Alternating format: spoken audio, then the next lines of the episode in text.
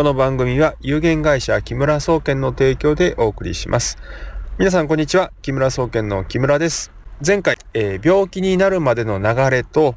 予防についてお話をしました。少し復習をしておきますと、えー、病気になるまではですね、えー、3つの段階があるというお話をしました。えまず最初が肩こりですとか不眠、あるいはイライラするといった感覚異常と呼ばれる状態です。そしてこの状態を放置しておくと四十肩ですとか肩が上がらないといったですね、えー、機能が制限されるような反応が起こってきます。えー、これは体内で起こる反応もありますけれども、これを機能異常というふうに呼んでいます。そして、この機能異常を放置していくと、最後に気質破壊という細胞が、あがん化したりですね、あるいは、あの、筋肉が本当にあの壊れている状態になったりですとか、そういった形でですね、えー、病気という状態に入っていきます。ですから、病気にならないようにするにはですね、いかに、え感覚以上の段階で異変に気づいて、そして、えそれに対処していくかということが重要になっていきます。で、そこでですね、えじゃあどうやって、えそういった病気を予防していったらいいのかというお話なんですけれども、まあ、今回はあのまず皆さんにすぐできる簡単なことについてですね、ご紹介していきたいと思います。まず日常生活で気をつけていただきたいこと、2つあります。まず1つは、体をほぐすことですね。まあ、リラックスさせると言ってもいいですね。そしてもう1つは、体を温めるということです。まず1つ目ですね。え、体をほぐすということなんですけれども、これはですね、あの、皆さんは、えー、知らず知らずのうちに体が緊張した状態になるっていうのを常にえ繰り返し起こしています。例えばお仕事でしたら集中してますから体は緊張します。でこれは当たり前のことなんですけれども、じゃあ実際に仕事が終わった後、体をきちんとほぐして元に戻せてるかと言ってですね、実はこれなかなか難しくてですね、皆さん一旦緊張した状態をですね、スイッチをオフにできなくなっちゃってるんですね。で、そうすると何が起こるかっていうと、寝る時もですね、この緊張が解けないので、うまく眠れない。寝たとしても、体が全然回復していないといったような状態に陥ってくるわけです。ですから、体をほぐすということをやっていただくのが一番効果的な方法となります。えー、このほぐすということと関連してですね、この温める、体を温めるということも出てくるんですけども、実はですね、あの、体を適度に温めるとですね、えー、体、心地よさを感じて、えー、体がほぐれてきます。例えば、お風呂で湯船に浸かるとですね、最近あの、お風呂で湯船に浸かるという方が少なくて、シャワーだけという方が多いらしいんですけども、この湯船に浸かるというのはですね、もう無条件で体をほぐすということにつながっていきます。ただしですね、気をつけていただきたいのは、えっ、ー、と、今私が申し上げているのは、体を温めるなんですけども、温めすぎたらダメです。また、温める温度が低すぎてもダメです。ちょうどいいぐらいの心地よい温度を心がけて入るようにしてください。じゃあその心地よい温度ってどれぐらいなんだと言われるんですけど、これ人によってある程度差はありますけども、だいたい41度ぐらいと言われています。いわゆる少し暖かいなというぐらいのお湯の温度ですね。まあたまにですね、あの熱いお湯に入る方とかね、いらっしゃるんですけど、その熱いお湯に入るのは実はですね、体を緊張させてます。だからリラックスっていうこととは程遠い状態になってしまうので、あの、あまり体にとってはいい反応は起こりません。ですから、お風呂に入ってると言ってもですね、熱いお風呂に入ってるという方は、少し温度を緩めるように意識をしてください。そしてですね、この体を緩めていく上で他にもできることというのは何かというと、一番簡単なのはね、笑うことです。笑うという反応はですね、体全体がほぐれる反応を誘発する働きがあります。ですのでね、笑うとあの体の免疫力が上がるんだということで、病院でピエロの格好をしたあのお医者さんがいらっしゃったりとかね、しますけども、これはあの、まあ、言ってらっしゃることはまさにその通りで、えー、笑うことで、えー、体がほぐれるということが分かっております。まあこれはですね、日常生活で心がけていただきたいことということで、えー、もうちょっと踏み込んでですね、まあ、東洋医学のやり方をご紹介していくと、まず一つは、体をさするということですね。まあ、これ私実際にセミナーでやっていて、皆さんが驚かれるんですけど、体をね、あの、マッサージするように強く押さないと効果が出ないと思ってらっしゃる方結構多いんですけど、逆です。まあ、マッサージとかね、あの勉強してらっしゃる方は、えー、ご存知かもしれませんけど、体を優しく触ると、あの、血液の流れと体がほぐれやすくなります。逆に強く押すと何が起こるかというと、麻痺させるっていう反応が起こります。想像していただきたいんですけれども、例えば肩こりがひどい方がいらっしゃいますよね。で、この肩こりがひどい方、じゃあ肩を揉みましょうということでマッサージ。これ強く揉むと、その時は痛みがなくなったように感じるんですよ。でも実はそれは麻痺させてるっていうことで、で、そのもう一つ厄介なのは何かというと、強くマッサージすると筋肉が壊れてしまいます。で、破壊された筋肉っていうのは再生するんですけども、再生するときに前の強さだと壊れてしまうからということで、さらに硬くなるっていう風に再生するんですね。そうすると、肩こりが前よりもひどくなってくるということになりますから、この強く揉むマッサージを繰り返していると、実は肩こりがもっとひどくなっていくと。悪循環に入っちゃうっていうことなんですね。ですから、体をさするぐらいの気持ちで、えー、肩とかをさすっていただくといいんですけど、とはいえ、前回お話したように、肩こりという痛みはですね、辛さっていうのは、これは手を使うことによって起こる、あるいは目を使うことによって起こる、疲労の結果起こる警告みたいなものなので、実際にほぐさないといけないのはどこかといえば、目をほぐすことと腕をほぐすことなんですね。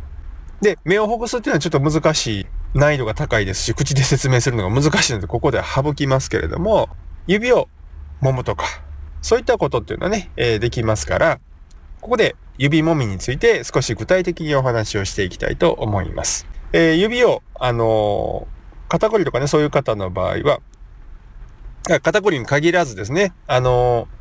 病気の予防として一番おすすめの手法というのは、まず指を揉むことです。で、この指を揉むというお話をすると、東洋医学の知識とかない方からするとね、どうして全く関係ない指先を揉むんだという、まあ、あの疑問を持つ方多いと思うんですよね。そこでちょっとその理由をご説明しておくと、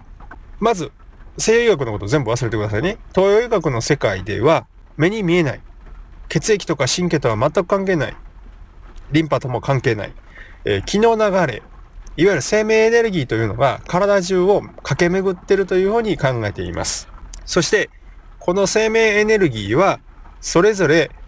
えー、臓器ですね、内臓と消化器、そういったものと密接な関わりがあります。もう少し、えー、詳しくお話しすると、例えば肝臓だったら肝臓に一番、えー、関連する、直結する気の流れというのがあります。他の臓器についてもあります。ただしこれは、あの、膵臓だけはですね、東洋医学ができた時点で、膵臓が臓器だというふうに分からなかったために、まあ、五臓という形で、えー、考えられてますから、膵臓に対応する経絡の流れというのは、あの、ありません。えー、他の肝臓、心臓、脾臓、肺、腎臓、この5つの臓器と、えー、6つの消化器系、そして体の各部がつながっている関連性があるというふうに考えています。重要なのは、まあ、今お話ししたことは一応基本的な考えですけれども、重要なのはこの全ての気の流れというのが最終的には手の指先の爪の生え際、あるいは足の爪の生え際までその経絡が流れてきてるということなんですね。で、この経絡上にある点、ポイントのことをツボというふうに呼んでまして、この手足の爪の生え際にあるツボというのが、揉んだ時に痛みが出るとそこの臓器が弱っている、あるいはそれに関連するところが弱っているというふうに指標として使うことができるんですね。ですから、ぜひ皆さんにやっていただきたいのは、えー、手の指の爪の生え際側面部ですね。その側面部を少し反対側の指先で強めに押していただいて、その時に、えー、それぞれの指先の爪の生え際に痛みが出るかどうかっていうのをチェックしていただきたいんですよ。もちろんこれあの、うまく押せないと痛みは出ない時もあるんですけど、まずは皆さん、えー、左右の爪の生え際、それぞれの指のね、爪の生え際のところを押してみて、えー、そして親指から人差し指、中指、薬指、小指ということで、えー、右手が終わったら左手という形で全ての指を、えー、生え際を押してみてください。で、その時に痛みに差が出ることとか、あるいは全部痛いという方もいると思います。全く痛くないという方もいらっしゃると思います。これを自分のその指先の痛みの差とか、あるいは他の人にも話してみてやってみたときに、差が出るかっていうところを確認してもらいたいんですよ。私今まで何回もセミナーね、えー、本当にあの、まあ、12年以上自分で仕事やってますから、このやり方なんかを皆さんに実践していただくとですね、ある人はものすごくどこを押しても痛い。で、ある人は、えー、親指だけ痛いとか、小指だけ痛いとか、そういう風に差が出る。で、中には全く痛くありません。あるいは痛かったけどちょっと触ったら痛くなくなりましたっていう人なんかもいます。これが実は健康診断で出てこない病気になる本当に最初の感覚異常の段階の異常なんです。だから皆さん差があるわけですよ。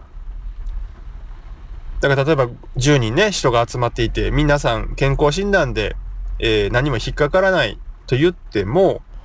実はこうやって指先触っていって押してみると、痛い場所が人によって多かったり少なかったり、あるいはすごく痛いとか、というような差が出てくるわけですね。この痛みが出たっていうのが分かれば、あとはですね、その、それの指だけ揉むんではなくて、すべての指を、えー、揉んでいきます。で、指の揉み方はですね、えー、先ほど触っていただいた爪の生え際ですね、左右の生え際のあたり、側面部、指の側面部にあたる部分に、反対側の指を当てていただいて、少し、えー、蛇口をひねるような感じで、ちょっとひねりながらね、揉んでいただきたいですね。揉んだ時にですね、揉んでくださいって申し上げるとですね、えー、ものすごい速い速度で揉む方がいます。あなたもそうじゃないですかね。えー、こういう方は、イライラが溜まってます。指を揉んでください。ちょっと蛇口ひねる感じで、ひねりながら揉んでくださいって言った時に、どういう速度で揉むかだけで、その人の精神状態もある程度わかるんですよ。すごい速さで揉む方、すごくイライラしてます。で、ゆっくり揉む方は比較的リラックスできてる状態です。で、こういった、本当に細、あの、木村は細かいこと言うなと思われると思うんですよ。この細かいのがすごい重要で、この違いが病気になる人とならない人を分けていってると思ってください。ですからね、健康診断にも引っかからない、指も痛くない、指、指もみをした時もゆっくり揉んでる。こういう方っていうのは、病気になりにくいんですよ。知らないうちに自分で保護してるんですよね。ところが、指が痛い。ね、え肩が痛い。ね、イライラする。ね、なんか知らないけどイラ、むしゃくしゃするとかね。で、えー、指を揉むときにすごい速さで揉む。こういう方は健康診断に引っかからなくても、ある日突然病気になって末期ですとか言われちゃうリスクがすごく上がります。じゃあ私もうダメなのかって言ったらそうじゃなくて、えー、そうじゃなくてですよ。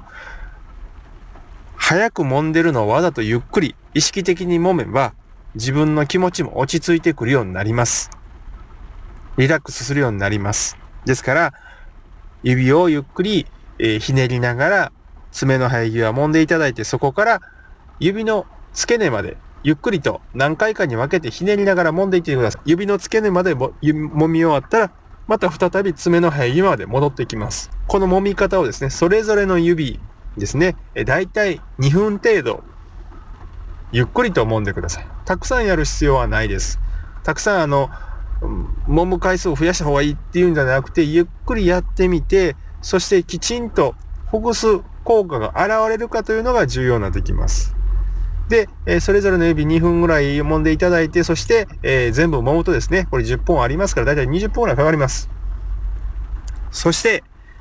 20分ぐらい。まあ、できれば30分ぐらい揉んでいただきたいんですけど、揉んでいただいたら、肩とか、体ちょっと動かしてみてください。指を揉む前よりも、肩こりが楽になったりですとかね、ちょっと血流の流れ良くなるとか、体がふわっとするとか、なんかこうだるかったのが和らいでるなとかっていうのが、おそらくね、何か変化っていうのを感じられると思います。これは手の指だけじゃなくて、実は足の指ももとものすごい効果出ます。ですからね、これ聞いておられる方、えー、お家で足の指をですね、手の指と同じようにゆっくり揉んでいただいて、たまにですね、足の指とかはなんかあんまり触ったことないっていう方いるんですけど、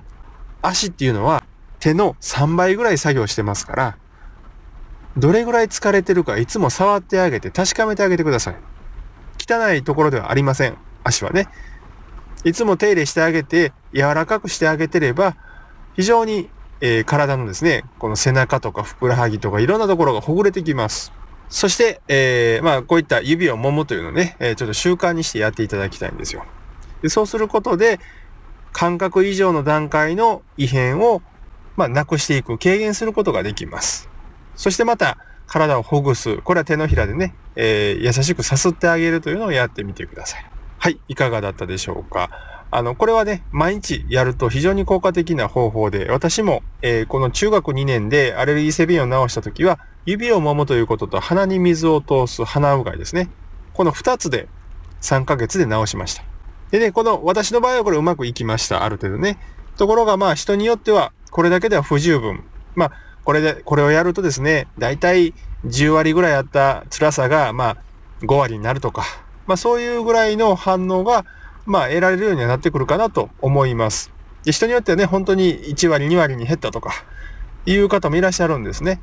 じゃあ、どうして体のね、その辛さっていうのが、あの、日々、また溜まってくるのかっていうことについてね、ちょっと、どういった形でその、えー、体にストレスがいっぱい溜ま、悪いストレスが溜まっていくのかっていうことをですね、えー、次回お話をしていきたいと思います。最後までお聴きいただきありがとうございました。それではまた次回お会いしましょう。